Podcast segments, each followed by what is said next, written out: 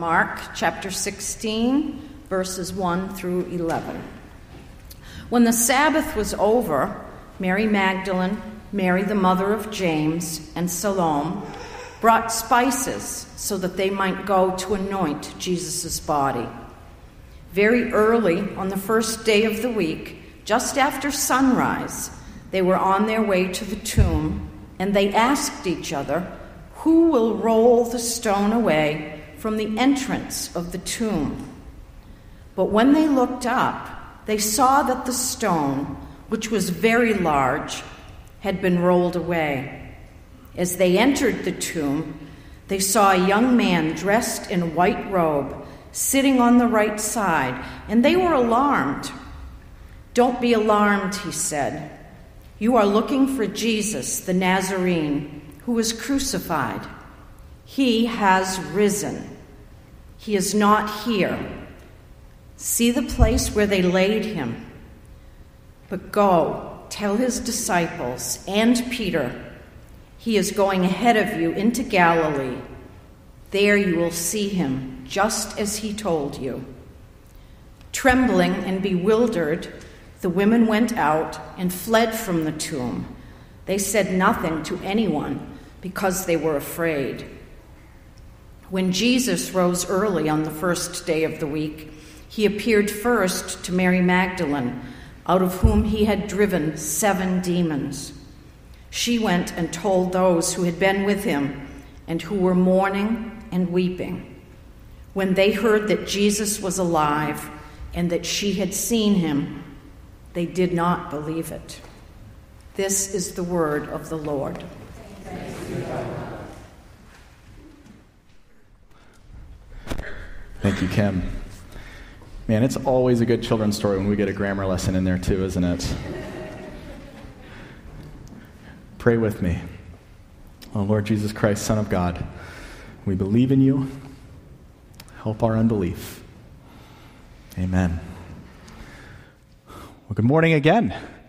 Happy Easter. This is the best Sunday of the year. This is my favorite Sunday of the year for the simple fact that we celebrate Jesus was dead and is now alive.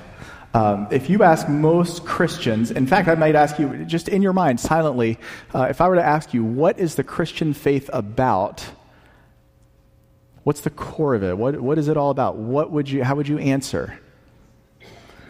My hunch is that many of us would say something like, Jesus died for my sin. And it's not a wrong answer. That is a true answer. But it's not the whole truth. And Easter is such a wonderful holiday because we celebrate not just that Jesus died, we observe that on Good Friday, but that he rose again from the dead. And that he's coming back. He's going to come back and take our broken world and make it whole. He's going to fix it and make some unimaginably beautiful artwork out of it. If you come from there are certain historic Christian traditions, they have this saying, this formulation that'll sound familiar. Christ has died. Christ is risen. Christ will come again. So simple and so powerful. That is our faith. And this morning we get to really just revel in the second of those points. Christ is risen. In fact, this morning, that's all I'm going to tell you. I mean, I'm going to talk more about it. Like, you're not going to get off that easy. Wow, our lunch starts early today. But everything I say this morning is meant to point you to that one simple fact. Christ is risen. Christ is risen. He was dead, actually dead, and he's now alive. Actually alive. In that sense, this morning, I'm going to, I've been thinking about this, and it's almost like what I'm going to preach is more of an anti-sermon than a sermon, at least for my style. And those of you who know me, or if you're familiar with, if you worship here, you know how I preach. I tend to be pretty logical, I know, sometimes too logical and too rigid. And so I think it's just how God's made me. I think, point A leads to B, leads to C, and I want to see the connections and show how everything is moving in one direction. I try to explain things because I want to understand myself. What I've been struck by this week as I've been reading the Easter story fresh, and I do this every year, is actually how little I understand about the resurrection. And my hunch is that you understand very little about the resurrection. And in fact, the resurrection is not something to be understood, but it's something to be celebrated. So this morning, I'm not going to try to explain something to you. I'm going to almost try to unexplain it. We want to understand things because if we understand something, we can feel like we master them. If I understand something, I feel like I master it. This morning is not about you mastering the resurrection. It's about letting the resurrection master you. So I want you to leave this morning more astonished, more maybe even confused, more baffled, in a greater state of wonder at the resurrection and at Jesus than you ever have been before. I was telling Jamie about this over lunch yesterday, and I was just saying, this is kind of where I think I'm going with this, where I know I'm going. And basically my point is that I don't understand the resurrection. And Elliot was eating with us, and she said, well, Daddy, let me tell you how it happened. I thought, please do. Here's the simple fact, and one fact, this is why it's so baffling. One reason alone. Everybody knows dead people don't come back to life. Simple, right? Dead people don't come back to life. Like, once you're dead, you're dead. It's final. And every now and then you might read a story like this. Makes for really great stories. It makes for really wonderful fiction. If you have a story of somebody who fakes their own death, isn't it Tom Sawyer and Huck Finn, right? And one of them, I don't remember which one, fakes his own death and then crashes his own funeral. And it makes for a great story, and everybody's shocked. Imagine the shock of going to somebody's funeral, and then they walk down the center aisle of the church. That's almost what's going on here, except Tom Sawyer and Huck Finn are fiction. This is real. Imagine the shock of somebody who, you didn't just know they were dead, you saw it. You were there. You watched the life seep out of their lungs like those three women did.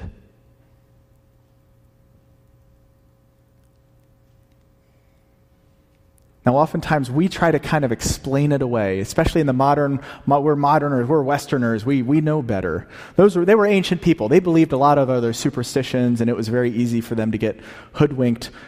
We know better, right? No. They knew better too. In all honesty, most historic cultures know more about death than we do. We try to insulate ourselves from death. They dealt with it up close and personal on a very regular basis. They knew better, which explains the reaction both of the women and the disciples. Look just quickly at verse 10 if you have your program or your Bible open. Verse 10, Mary Magdalene, so right before this, Jesus had appeared to Mary Magdalene. We know that. And then verse 10, she went and told those who had been with him, his disciples, who were mourning and weeping. And when they heard that Jesus was alive and that she had seen him, they did not believe it. Why? One simple fact. Everybody knows dead people don't come back to life. It was just as unbelievable then as it is to us modern, to our modern ears now. And yet, somehow, Jesus rose from the dead. And this is not metaphor. This is not a symbol. This is actual historic, literal fact. Like, we try to explain it away. We say, oh, well, that was a figure of speech. It was metaphor. Almost like, when I tell my wife, like, I saw you and my heart just burst. Like, not literally, of course. That would be a mess, right? Like, clean up on aisle 4 here. No, my heart doesn't literally burst when I see my wife. It's a figure of speech, as if to say, I love you very much. Surely the resurrection is a metaphor, kind of like that, right? That we just look for a symbolic new life after something very difficult in our lives. Some of you from this church read a book a couple years ago by Tish Harrison Warren. Some of you may have read other works of hers. She's an Anglican priest. She's an author. She's an essayist. 2 years ago, right before Easter, she wrote an essay in Christianity Today. Remember, 2 years ago, April 2020, about 3 weeks after COVID ambushed us. And she wrote this essay with this title, and this is one of the absolute best titles for an article I've ever read. If Easter is only a symbol, then to hell with it.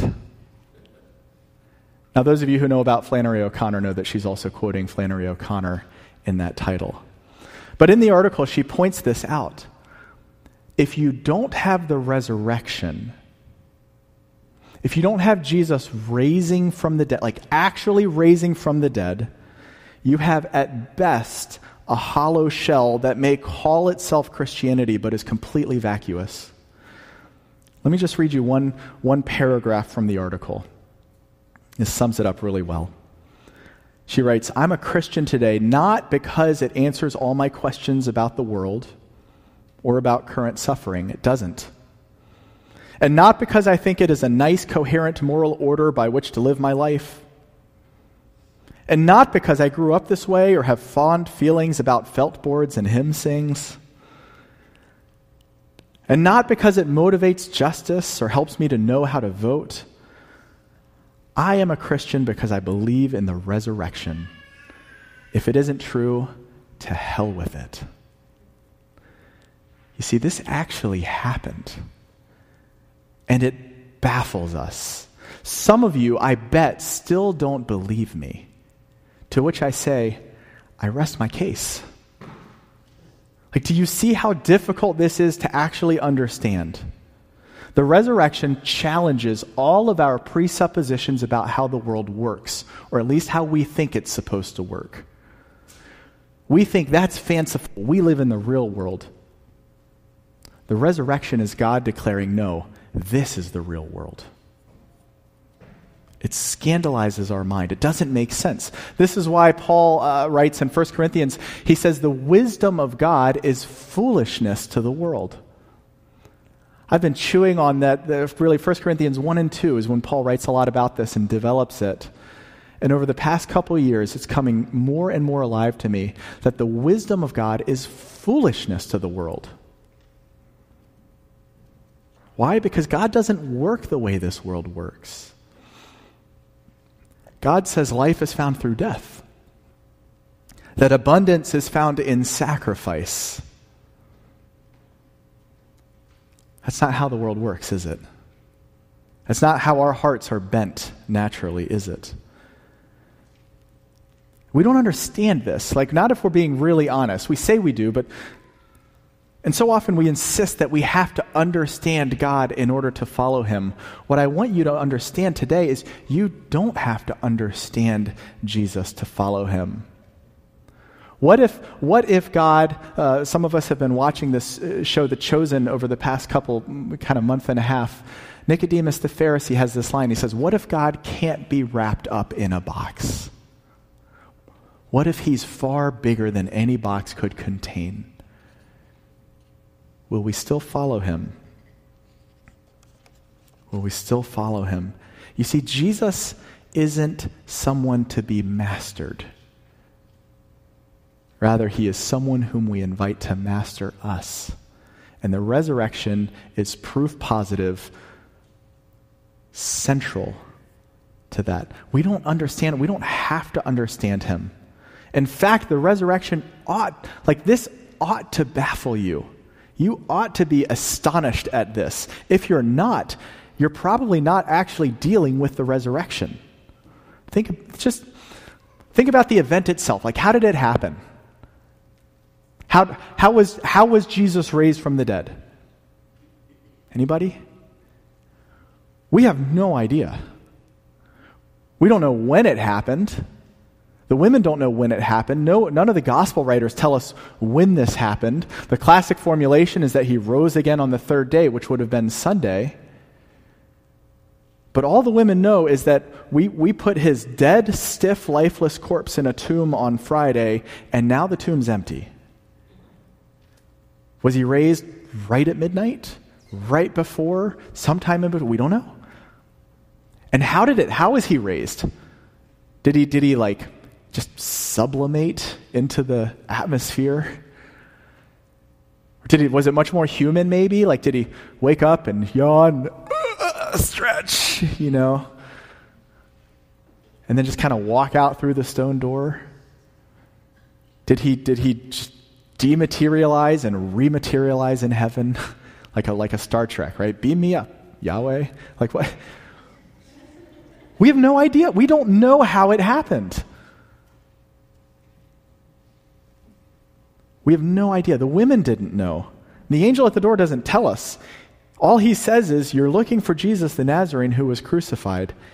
He's risen. He's not here. He doesn't explain any more details, maybe because we actually don't need any more details.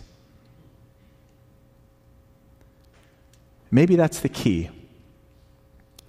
The women didn't have to understand the resurrection to experience and believe the resurrection. Do you? They didn't have to understand. They just let themselves get lost in wonder. In verse 8, you'll notice it says they were trembling and bewildered.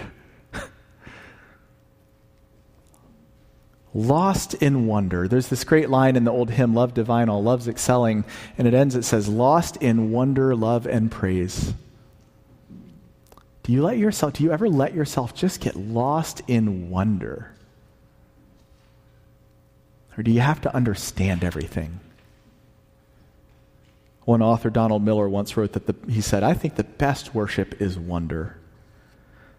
To glory in our not knowing is to glory in our finitude, and therefore in the wonder and infinite nature of God. The women felt this. They didn't understand. Trembling and bewildered. They're bewildered. They don't understand what happened. They're trembling. Notice they're not just confused intellectually. They're afraid. We know that because in verse 7, the angel tells the women, he's not here, he's risen. Go tell the others. Very next verse, verse 8, the women didn't tell anyone. They disobeyed the angel, which seems dangerous, because why? They were afraid. There's something about this that is so wonderful, that is so over the top, that is so beyond our ability to wrap our feeble little minds around it, that it almost ought to strike some measure of fear into us. The women are shaken to their core. That's natural, by the way. It's not a bad thing. Why? Because we fear what we don't understand. Has the resurrection shaken you? Maybe I would ask it this way. In modern parlance, we might ask, have you doubted the resurrection? Now, a lot of you may think that doubt is some sort of an evil or wicked sin that is to be kept at arm's length, but in fact, I would argue the women seem to be doubting it right here.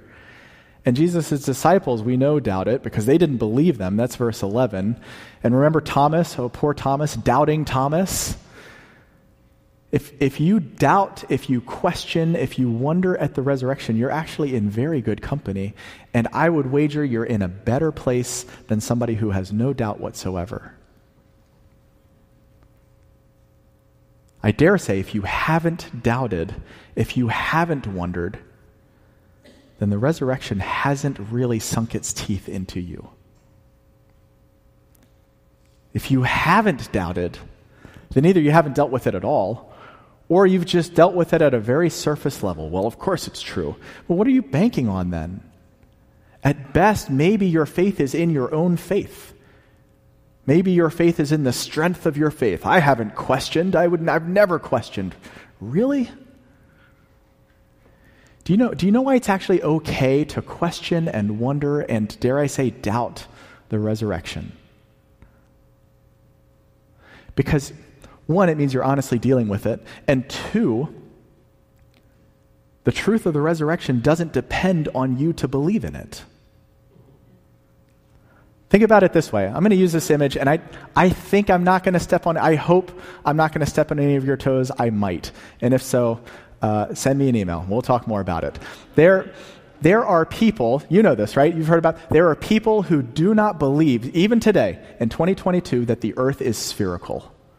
You heard of flat earthers is a term for them, right? There are people who genuinely believe the earth is flat. It's not a sphere. Even, which like 2022. Does that somehow make the earth flat? No, of course not. The simple fact of the matter is the earth is a sphere. We know that. Like, science has demonstrated that over and over and over again. Physics defines it. The fact that certain people don't believe it doesn't make it suddenly not true. Whether or not somebody believes in a spherical earth does not change the fact that the earth is a sphere. Plain and simple. Whether or not you believe in the resurrection doesn't change the fact that Jesus was dead and is now alive. He doesn't depend on your belief. He's not hiding up in heaven, knees knocking, thinking, boy, I really hope they believe this. I don't know what I'll do if they don't. Which does a number of things. One, it ought to cultivate a sense of humility in us. But two, it actually gives us freedom to genuinely, honestly question and even doubt what we see in the Scripture, because it is that wonderful. It is that baffling. It is that astonishing. You will not damage the power of the resurrection just by questioning it. You don't have that kind of power over it or over him.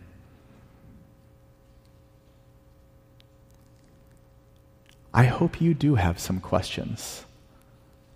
I hope you do wonder at this. And I should hasten to add, I hope you don't stop there. You have to do something with your questions, lest you let them just sit and rot over time.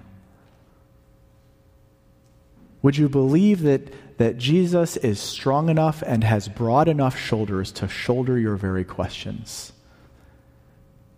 That you can take your doubts about the resurrection and the cross and about Jesus himself straight to Jesus himself. Would you believe that you can come to Jesus and say, I don't know if I believe in you? And you won't be turned into a pile of ashes. He's God. He can take it.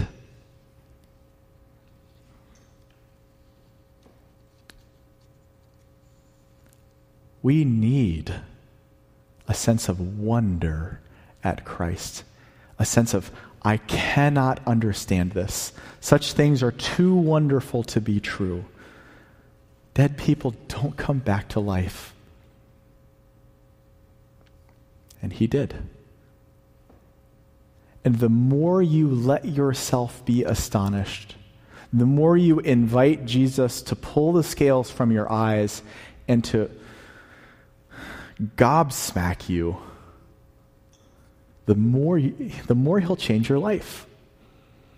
There's been a recent trend in certain psychological circles. A number of psychologists are starting to research and write about the power of awe and of wonder in our lives. Now, these are not Christian psychologists. They're secular, so they're not talking about awe or wonder specifically about God. A lot of them do mention that a sense of awe or wonder at the divine accomplishes the same things. But there have been a number of articles. So earlier I came across this article in the BBC that compiled all of this research that psychologists are doing into a sense of wonder. Several recent studies. And here's what they conclude. This is kind of a meta-study. Reveal that men and women who even search out a sense of awe and wonder in their lives are more generous. They remember details better. They're more mindful. They're more creative. They're more compassionate and empathetic. They're more confident. They're less stressed, less anxious. And the list goes on and on and on. And that could be something, according to their research, as simple as going to see the Northern Lights or experiencing the Grand Canyon. Why? Why is that? I mean, I think most of us can kind of intuit why that might be. You experience a sense of awe when you experience something far greater than yourself. It actually makes you feel very small. If you've been to the Grand Canyon, I haven't, but I've heard, if you've been to the Grand Canyon, you know what it is to be dwarfed by, like, literally just a hole in the ground. What's the big deal? It's a hole. But some of you have been. And you know what it is to say that's not an ordinary hole. And you feel about that big.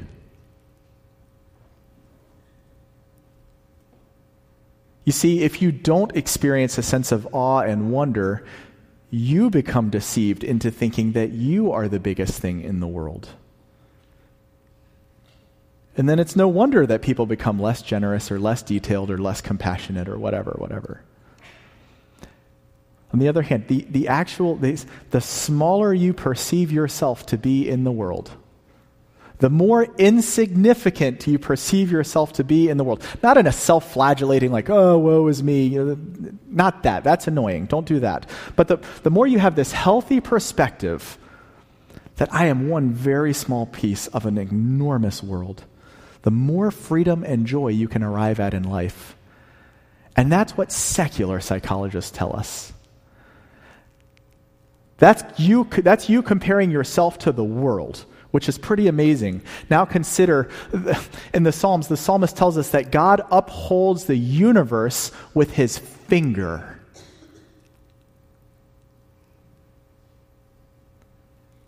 There is an incredible freedom that comes when we realize, as we love to tell our teenage kids, that the world does not revolve around you.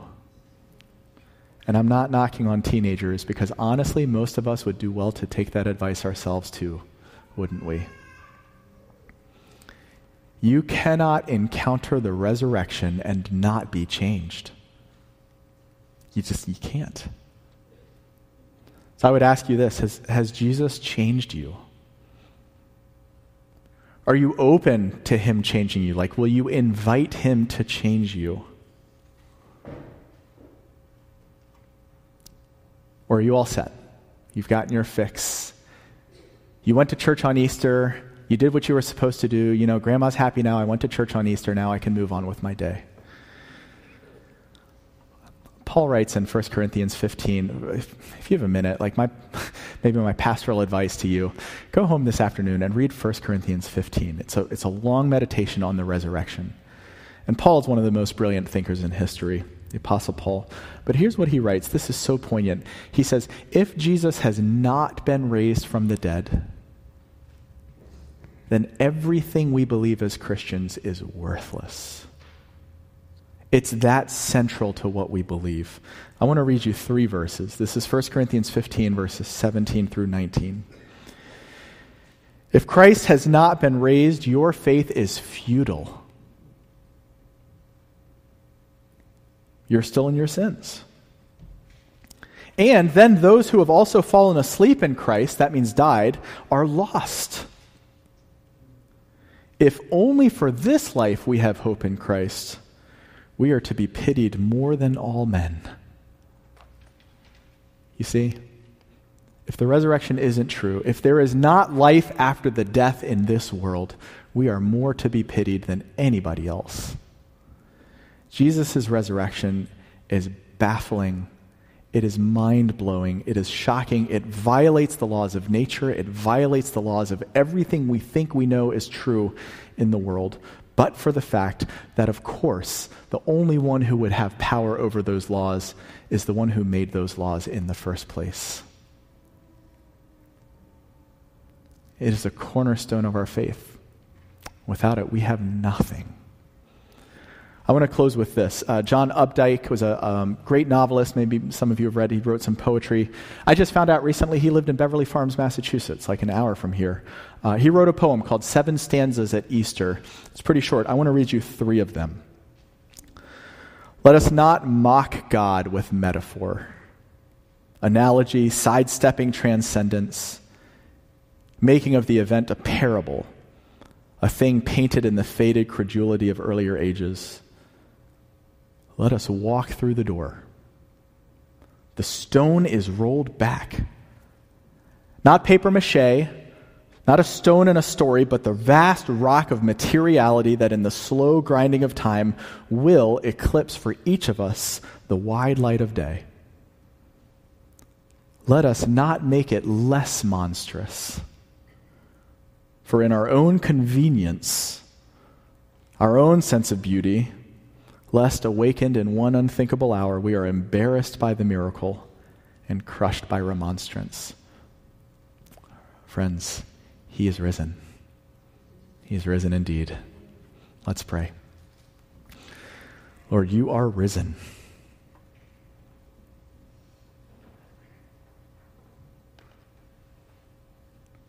We don't know what that means. I don't. Most of the time, if we're being honest, we don't want to believe it, or we forget about it, and we live life in this petty little human cycle without realizing that the God of the universe broke into creation and bore all the brokenness of creation so that we might know life, so that we might be fully alive. Oh Lord, teach us what it means to be fully alive in Christ. In Jesus' name, amen.